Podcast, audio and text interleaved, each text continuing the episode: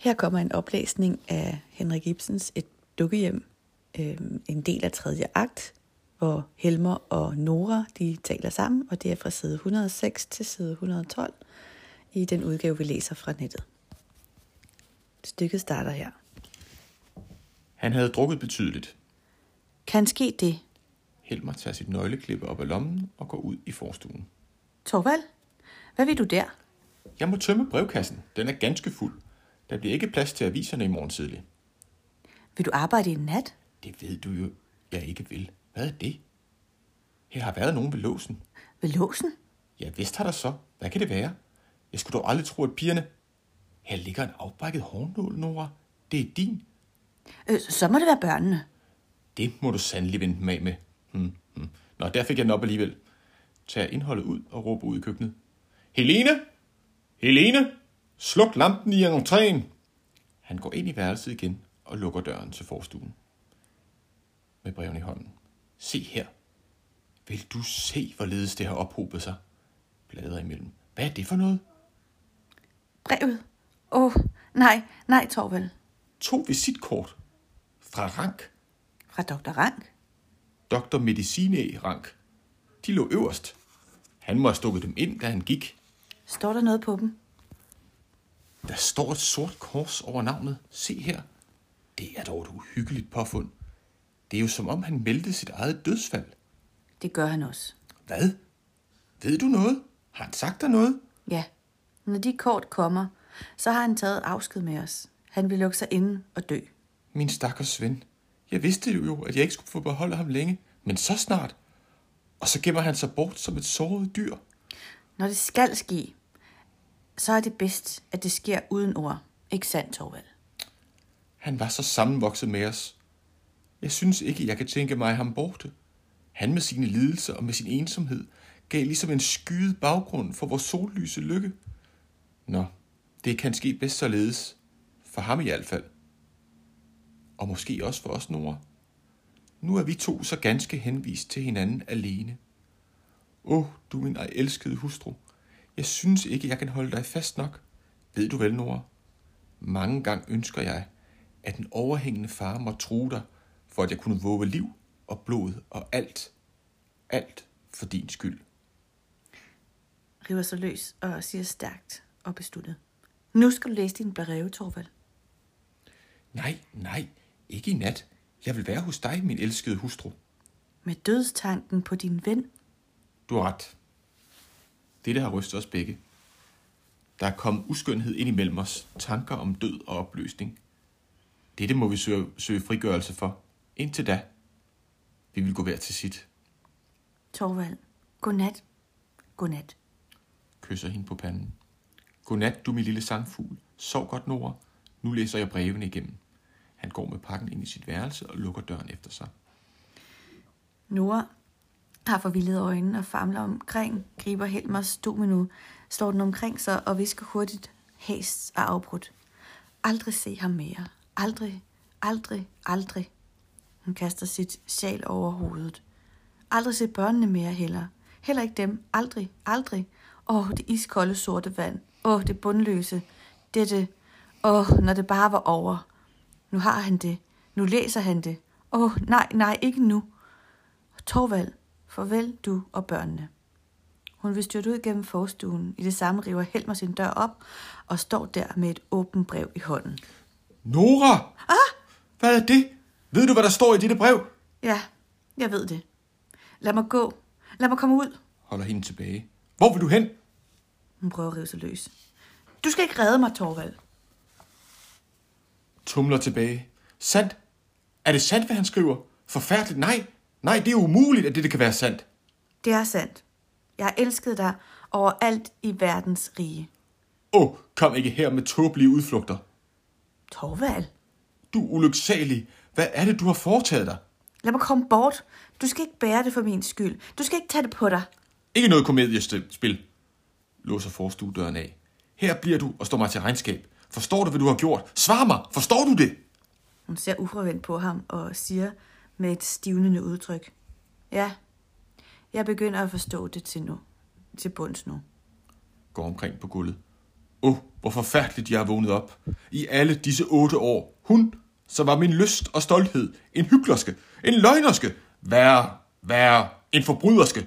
Åh, denne bundløse hæslighed, som ligger i alt dette. Fy, fy! Nora tiger og ser fremdeles ufravendt på ham. Stanser foran hende. Jeg burde have anet, at noget slidt ville ske. Jeg burde have forudset det. Alle dine faders letsindige grundsætninger. 10. Alle dine faders letsindige grundsætninger har du taget i arv. Ingen religion, ingen moral, ingen pligtfølelse. Åh, oh, hvor er jeg blevet straffet for, at jeg så gennem fingre med ham. For din skyld gjorde jeg det, og således lønner du mig. Ja, således. Nu har du ødelagt hele min lykke. Hele min fremtid har du spildt for mig. Åh, oh, det er forfærdeligt at tænke på. Jeg er i et samvittighedsløst menneskes vold. Han kan gøre med mig, hvad han vil, forlange af mig, hvad det skal være, og byde og befale over mig, som det lyster ham. Jeg tør ikke kny. Og så jammerligt må jeg synke ned og gå til grunde. For en letsindig kvindes skyld. Når jeg er ude af verden, så er du fri. Åh, oh, ingen fakter. Slige talemåder havde din fader også på rede hånd. Hvad ville det nytte mig, at du var ude af verden, som du siger? Ikke det ringeste ville det nytte mig. Han kan gøre sagen bekendt alligevel, og gør han det, så bliver jeg kanskje mistænkt for at være vidne om de forbryderske handling. Man vil kanskje tro, at jeg har stået bagved, at det er mig, som har tilskyndet dig. Og alt dette kan jeg takke dig for. Dig, som jeg har båret på hænderne gennem hele vort ægteskab. Forstår du nu, hvad du har gjort mod mig? Nora siger med kold ro. Ja. Dette er så utroligt, at jeg ikke kan fastholde det. Men vi må se at komme til rette. Tag sjælet af. Tag det af, siger jeg. Jeg må se at tilfredsstille ham på en eller anden måde. Sagen må dysses ned for enhver pris. Og hvad dig og mig angår, så må det se ud, som om alt imellem os, ligesom, som alt, alt var imellem os ligesom før. Men naturligvis kun for verdens øjne. Du bliver al, altså fremdeles her i huset, det er en selvfølge. Men børnene får du ikke lov til at opdrage. Dem tør jeg ikke betro dig. Åh, oh, at måtte sige dette til hende, som jeg har elsket så højt, og som jeg endnu... Nå, det må være forbi. Her efter dag gælder det ikke længere lykken. Gælder bare at redde resterne, stumperne, skinnet. Det ringer på entréklokken. Far savn. Hvad er det? Så set. Skulle det forfærdeligste? Skulle han? Skjul dig, Nora. Sig, du er syg. Nora bliver stående ubevægelig, og Helmer går hen og åbner forstuedøren. Stuepigen, stuepigen kommer hen. Her kom et brev til fruen. Giv mig det! Griber brevet og lukker døren. Ja, det er for ham. Du får det ikke. Jeg vil selv læse det. Læs du. Jeg har næppe mod til det. Kan ske, at vi fortabte både du og jeg. Nej, jeg må vide det. Bryder brevet ildsomt, løber nogle læber, linjer igennem, ser på et indlagt papir, et glædeskrig. Nora! Nora ser spørgende på ham. Nora. Nej, jeg må læse det endnu en gang. Jo, jo, så er det. Jeg er frelst. Nora, jeg er frelst. Og jeg? Du også naturligvis. Vi er frelste begge to, både du og jeg. Se her. Han sender dig dit gældsbevis tilbage. Han skriver, at han fortryder og angrer. Er det et lykkeligt omslag i hans liv? Åh, det kan jo være det samme, hvad han skriver. Vi er frelste, Nora. Der er ingen, som kan gøre dig noget. Åh, Nora, Nora. Nej, først alt det der afskyelige ud af verden. Lad mig se. Kaster et blik på forskrivningen. Nej, jeg vil ikke se det. Det skal ikke være for mig andet end en drøm alt sammen. Han river beviset og begge brevene i stykker, kaster det hele ind i ovnen og ser på det, mens det brænder. Se så, nu er det ikke mere til. Han skrev, at du siden juleaften... Åh, oh, det må have været tre forfærdelige dage for dig, Nora. Jeg har kæmpet en hård strid i disse tre dage.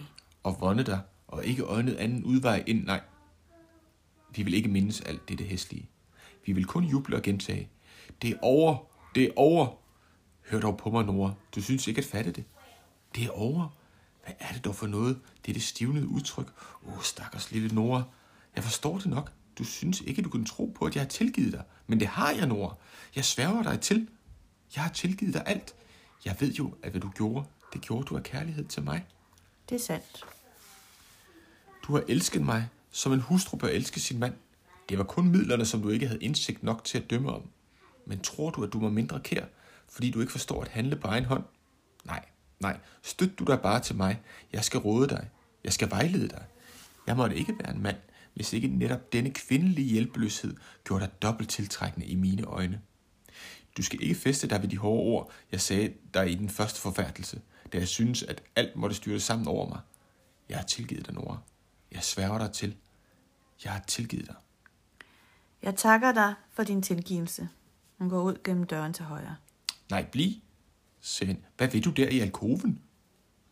Kaste maskeradedragten. Og så slutter vi oplæsningen her, og så læser vi resten. Vi nåede faktisk helt til 114, og så læser vi resten sammen, øh, når vi mødes igen. Tak, Mads. Denne her lille lydfil, den handler om retorik, og teksten stammer fra Ole Schultz bog, håndbog til dansk. Beklager den sådan lidt tilstoppede næse, men jeg håber I kan høre, hvad jeg siger alligevel. Nu begynder teksten. Retorik er et fag, der går helt tilbage til antikkens Grækenland. Filosofen Aristoteles, der levede fra 384 til 322, før vores tidsregning, er en af de første, der mere systematisk bidrager med en lære om retorik, som kommer til at danne grundlag for faget. Retorikken beskæftiger sig i dag med, hvordan man taler på den mest hensigtsmæssige og overbevisende måde, så man vinder andre for sine synspunkter. Det handler ikke om at overtale andre i betydningen at lokke andre til at overtage ens synspunkter, men netop om at overbevise andre med sin troværdighed, sin klare tale og sine overbevisende argumenter. Selvom retorikken i sin klassiske form, undskyld, i sin klassiske form først og fremmest har fokus på taler, benyttes den i dag ligeledes til at undersøge, hvor hensigtsmæssigt både tekster og billeder fremfører deres synspunkter. Så er der en underoverskrift, der hedder tre talegenre. den, retorisk, den klassiske retorik opregner tre forskellige talegenre med hver deres opgave for taleren. Den juridiske tale skal påvise en persons skyld eller uskyld. Den politiske tale, der skal overtale tilhørende til at handle på en bestemt måde, og lejlighedstalen, der som regel har karakter af en hyldest eller en lovprisning. I dag støder vi i på flere typer af taler, der ikke passer ind i den klassiske opdeling. I stedet kan man skelne mellem den informative tale, den politiske tale og lejlighedstalen. Det skriver Center i en bog fra 2005. De har hver deres formål og opgave. De stiller hver især forskellige krav til taleren, har hver deres form, og både stederne for talen og tilhørende til talen er ofte meget forskellige. Den informative tale møder vi for eksempel, når vi går til et foredrag om et bestemt emne. Det kan være et foredrag om retorikken i det antikke Grækenland. Formålet med den informative tale er at belyse og forklare et bestemt emne for tilhørende. Det gælder for taleren om at være så præcis i sine forklaringer som muligt, have dokumentationen i orden og et tilstrækkeligt overblik over emnet. Den politiske tale kan selvfølgelig være politikernes tale på et vælgermøde, men det kan også være den tale, vi selv holder, når vi forsøger at overbevise andre om, at vi har ret i et bestemt synspunkt. For eksempel, at rygning er usundt. Formålet med den politiske tale er først og fremmest at vinde tilslutning for sine synspunkter og få tilhørende til at ændre deres holdninger. Det kræver, at man fremstår troværdigt, og at man er skarp og klar i sin argumentation. Lejlighedstalen handler om værdier. Den har som regel til formål at mindes eller hylde bestemte personer, institutioner, begivenheder eller idéer, der ifølge taleren og modtagerne repræsenterer vigtige værdier og samtidig lægger afstand til andre værdier. Talen kan være en bryllupstale eller en 1. maj-tale, men det kan ligeledes dreje sig om en tale på en langt alvorligere baggrund, som for eksempel den norske statsministers tale, nytårstale i 2001 samme år, som drabene på de mange unge på øen Utøya fandt sted. Retorikforskeren Celeste Michelle Condit peger på tre vigtige funktioner for lejlighedstalen. Den skal være forståelsesskabende og i stand til at forklare eventuelt foruroligende eller alvorlige hændelser for modtagerne. Den skal være fællesskabende og knytte an til værdier, som modtagerne deler. Og den skal endelig fremvise talerens veltalenhed og evne til at fange og underholde sit publikum. Selvom talegenrerne grundlæggende er forskellige, kan der godt optræde blandinger. For eksempel kan en kon- konkret tale godt trække på elementer fra både den politiske tale og lejlighedstalen. Så har vi en ny underoverskrift, der hedder Ciceros pentagram. Den romerske filosof og politiker Cicero omtaler fem faktorer af betydningen for en tales succes. Afsenderen, modtagerne, emnet, situationen og det sprog, der benyttes. De fem faktorer udgør hjørnerne i et pentagram. Man bliver nødt til at tage stilling til alle fem forhold, når man udarbejder og fremfører en tale. Ændres blot en af faktorerne, for eksempel modtagerne, må taleren vurdere, om der også skal foretages ændringer i nogle af de andre faktorer for at gøre talen så effektfuld som muligt. Se, I kan eventuelt se et billede af pentagrammet inde i vores, øh, vores drev under det, det materiale, jeg har under grundforløb. Så skal I høre lidt om afsender. Det afgørende er, at taleren er besiddelse af troværdighed.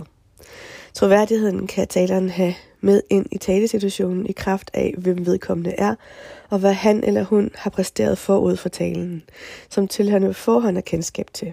Forventningsetos. Men troværdigheden afhænger også af selve fremførelsen, situationsetos. Det er ligeledes vigtigt for taleren at overveje, undskyld, hvordan der skabes god kontakt til netop disse tilhører. Kan de vindes med smil og morsomme historier?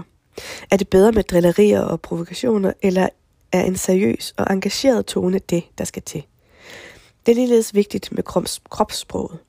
Der skal være overensstemmelse mellem det, kroppen siger og det, ordene siger. Et afslappet og roligt kropssprog kan ofte få tilhørende til selv at slappe af i situationen. Endelig er det også vigtigt at have øjenkontakt med publikum og undgå, at man i for høj grad læser op fra et manuskript. Derved mister man let kontakten med tilhørende. Så er der lidt om modtageren. Det er afgørende for taleren at overveje, hvem tilhørende er. Er der stor forskel mellem taler og tilhører med hensyn til køn, nationalitet, status, etnicitet eller andre ting? Hvilke forventninger har tilhørende? Hvor meget viden har de om emnet? Kan det forventes, at de på forhånd er venligt eller uvenligt stemt over for taleren eller talerens budskab? Og så lidt om emnet. Det er vigtigt, at talen har et klart formål. Skal det være en informativ, en politisk eller en lejlighedstale? Hvor meget eller hvor lidt skal med i talen? Er det vigtigt at kunne kunsten at begrænse sig? Ja, det er vigtigt at kunne kunsten at begrænse sig, ellers taber tilhørende hurtigt overblikket. Vigtigt er også, at der ligger en grundig research bag talen, så den ikke i for høj grad bygger på ting, tilhørende godt ved i forvejen. Endvidere så kan det i forbindelse med den politiske tale være afgørende, om tilhørende kan forventes at være enige eller uenige i synspunkter. Det sidste, altså det med, at de er uenige, det kræver mere tungvejende argumenter end det første. Endelig kan det også være tale om, at visse emner er mere tabubelagte for nogle grupper. Her kræver det stor påpasselighed, så man undgår, at tilhørende går i baglås og helt afviser det, man taler om. Så er der det punkt, der hedder situation. Talen skal foregå i en bestemt situation, som taleren må afstemme sin tale efter. Man taler om den retoriske situation og peger dermed på den situation, taleren og publikum samles om. Er der et særligt påtrængende problem, som talen kredser om og søger løsninger på? Er der nogle særlige omstændigheder, der er gået forud for talen, som taleren må forholde sig til, og som modtagerne forventer, at taleren behandler i talen? Det er ligeledes vigtigt at afstemme talen efter en række praktiske med jordnære forhold.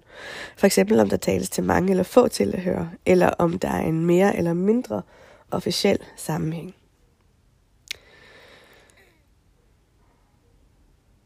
Så har vi lidt om sprog. Det er vigtigt at tilpasse sproget til sagen og indholdet på den ene side og til situationen og tilhørende på den anden. Med hensyn til sagen er det selvfølgelig afgørende, om det er en politisk tale eller en lejlighedstale, om, der er tale, om det er en tale, der kræver logisk bevisførelse, eller i højere grad skal bevæge og underholde publikum. Sproget må egne sig til indholdet. Skal talen for eksempel formidle en kompliceret problemstilling af videnskabelig art, kan fagord eller fremmedord være nødvendige, men sproget må ikke blive mere kompliceret end nødvendigt. Sproget må desuden tilpasses situationen. Er det en uofficiel, er det en uofficiel sammenhæng, kan en tale øh, præget af talesprogets levende og umiddelbare form måske være foretrækket, selvom det er vigtigt at undgå talesprogets mangel på struktur og værste unåder i form af for mange ører. Og hvad var det nu lige, jeg ville sige? At en mere officiel sammenhæng, skal talen, som talen skal holdes i, kræver talen ofte en mere klar struktur. Og sproget kan da med fordel udnytte sprog, skriftsprogets større præcision. Talen må gerne benytte sproglige billeder og sproglige figurer og rammende bemærkninger, men, men afpasset efter situationen. Og uden at det går hen og bliver overdrevet og kunstigt. Endelig er det vigtigt for talen, at den fremfører sit passende tempo, især ikke for hurtigt, men heller ikke for langsomt. Så kommer der lige en lille grå boks, hvor der står noget om, øh, at der i den klassiske retorik, der bliver der fremhævet nogle forskellige sproglige dyder. Dem tror jeg faktisk også, eller det mener jeg bestemt også, jeg har haft i jeres grundforløb, men det er meget godt lige at få dem repeteret her. I får først de latinske navne, og så hvad de står for. Den første sproglige dyd, den hedder aptum. Og det betyder, at sproget skal være passende, passende og afstemt efter indholdet, situationen og modtagerne. Så har vi puritas, hvor sproget skal være rent, det vil sige fonetisk og grammatisk korrekt. Så har vi per spicuritas, sproget skal være gennemskueligt, man skal undgå fyldord, tvetydige ord, vanskelige ord eller upræcist ordvalg. Så har vi ornatus, her må sproget gerne være fængende og benytte sig af sproglige billeder, sproglige figurer og interessante ord og udtryk. Og endelig har vi evidentia. Sproget her skal anskueliggøre. Det skal bruges korrekte levende eksempler, som vækker tilhørendes følelser og gør, at de kan se det for sig, som om de selv var til stede. Så har vi lidt om disposition af talen. Og her står der. En tale eller tekst, der ønsker at vinde modtagerens tilslutning til nogle synspunkter, skal være godt disponeret. Den følgende disposition bygger i sit udgangspunkt især på den politiske og den juridiske tale. Og den ser sådan her ud. Der er en indledning, som man også kalder exordium. Ifølge den klassiske retorik bør en tale starte med en indledning, der forsøger at fange tilhørendes opmærksomhed og skabe sympati for den sag, man vil fremstille. Talen kan for eksempel starte med en aktuel oplevelse eller en anekdote. Den kan ligeledes søge forankring i selve situationen, eventuelt ved at omtale lokale forhold eller ved at henvende sig til publikum. Indledningen kan desuden indeholde en oversigt over, hvad der vil komme i talen. Så har vi midterdelen, som også bliver kaldt for korpus. Talens midterdel er den vigtigste. Den indeholder to dele. For det første en sagsfremlæggelse, det vi også kalder narratio, hvor man fortæller om sagen og forklarer baggrunden for den.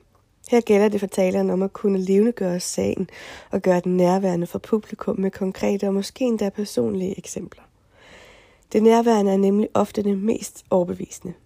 For det andet indeholder midterdelen en argumentatio, eller en argumentation, hvor man argumenterer for sin sag på den måde, at man først fremlægger sine argumenter og dernæst behandler og gendriver modpartens argumenter. Argumentationen kan desuden benytte sig af forskellige appelformer, som, som der bliver uddybet lige om lidt. Så har vi til sidst afslutningen, som man kalder for peroratio. Endelig skal talen have en afslutning, der skal konkludere og sikre, at det står lysende klart for tilhørende, hvad det er, man vil med talen. Her kan henvendelsen til publikum ofte med fordelen blive mere direkte og med følelsesbetonet appel, især hvis talen skal afsluttes med en opfordring til tilhørende om at gøre noget. Så var der det med appelformer. Lige to sekunder. Undskyld. Appelformer. Ifølge Aristoteles kan en tekst eller en tale forsøge at vinde tilslutning til sine synspunkter ved at benytte forskellige appelformer. Undskyld, jeg bliver ved. Nå, man kan appellere til modtagerne ved hjælp af fornuft. Det kalder vi logos. Troværdighed. Det kaldes ethos. Og ved at tale til modtagerens følelser. Altså pathos. Logos. Når afsender bruger logos for at vinde tilslutning til sine synspunkter, appellerer han hun til modtagernes fornuft og logiske sans. Afsenderen holder sig til sagen, bestræber sig på at være objektiv, argumenterer og underbygger sine argumenter med saglig belæg, eventuelt også med fakta i form af tal og statistik. I en tekst eller tale kommer logosappellen desuden til udtryk i et neutralt ordvalg, og i den mundtlige tale viser det sig i en behersket fremtræden. Faren kan bestå i, at det bliver kedeligt, hvis, det udelukkende, hvis der udelukkende benyttes logosappel. Så er der et eksempel på logos. Du skal købe dyner i jysk. De er billige, og de er slidstærke. Så kommer vi til patos. Når afsender bruger patos for at vinde tilslutningen til sine synspunkter, appellerer han eller hun til modtagerens følelser og umiddelbare stemninger. Glæde, munterhed, skyld, skræk, ansvar, vrede, længsel eller drømme. Eller alle mulige andre stemninger. I en tekst eller tale kommer patos til udtryk i et tydeligt engagement, i mange værdiladet ord og i brugen af sproglige billeder og figurer. Og så er der endnu et eksempel med jysk. Du skal købe dyner i jysk. Du vil elske dem. Så har vi ethos til sidst. Ethos drejer sig først og fremmest om afsenderens troværdighed. En afsender, der har et godt omdømme eller image hos modtagerne, eller ved synspunkter støttes af andre, der har et godt omdømme, har større chance for at vinde tilslutning end en ukendt. Man taler her om forventningsetos. Det kan være eksperten, der udtaler sig på et område, som vi på forhånd ved, eller må gå ud fra, at han eller hun kender til. Eller det kan være en person, vi på forhånd har tillid til, ser op til, eller har sympati for, der udtaler sig. Afsenderen kan også låne troværdighed fra andre personer eller institutioner med et godt omdømme ved at henvise til dem i teksten eller talen. Afsenderens ethos er imidlertid ikke blot en forventningsethos, det vil sige en ethos, der bringes ind i, en situation, ind i situationen. Ethos skal også være en situationsethos, der opbygges i kraft af den troværdighed, afsenderen udviser og opbygger i selve situationen. Ifølge Aristoteles har tre egenskaber betydning for afsenderens troværdighed i situationen. Så kommer der de her tre egenskaber.